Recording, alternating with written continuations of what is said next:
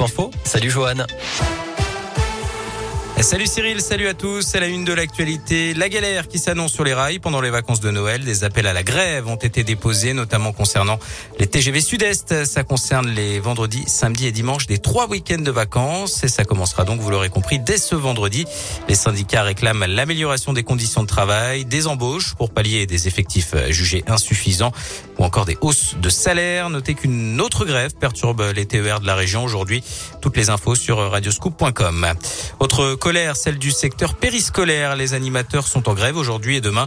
De nombreuses cantines étaient d'ailleurs fermées ce midi dans les écoles lyonnaises. De nouvelles perturbations sont à prévoir demain. En attendant, un rassemblement a débuté il y a environ une heure devant la préfecture. Un autre est prévu demain à 13h30 devant le rectorat.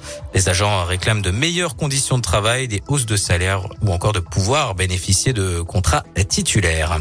Dans l'actualité également, le variant Omicron qui progresse, mais pour le moment de manière assez lente. 130 cas détectés en France selon le porte-parole du gouvernement Gabriel Attal. Au niveau de la vaccination, c'est le dernier jour pour recevoir la dose de rappel pour les plus de 65 ans.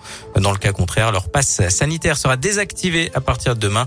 Sur près de 8 millions et demi de Français concernés, ils sont 400 000 à ne pas avoir encore reçu leur dose de rappel. À noter que le vaccinodrome hein, du centre commercial de la Pardieu reprendra du service à partir de demain à Lyon et jusqu'au 8 janvier.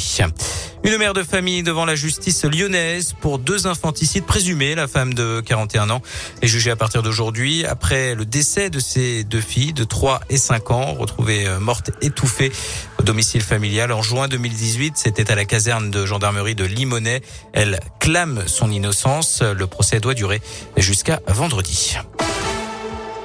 Dans le reste de l'actualité, Alexandre Benalla placé en garde à vue ce matin avec son épouse. C'est dans le cadre d'une enquête sur euh, des soupçons de corruption autour d'un contrat de sécurité entre un oligarque russe et son ancien acolyte Vincent Kras.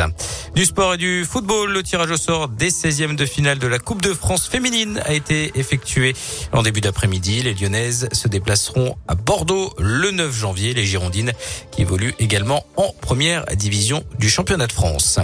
La voiture du champion du monde de Formule 1 est en vente sacrée le week-end dernier. Max Verstappen a décidé de mettre en vente sa voiture alors personnel, hein. c'est sur internet le 23 euh, décembre, une Honda Civic type R mise à prix 33 333 euros.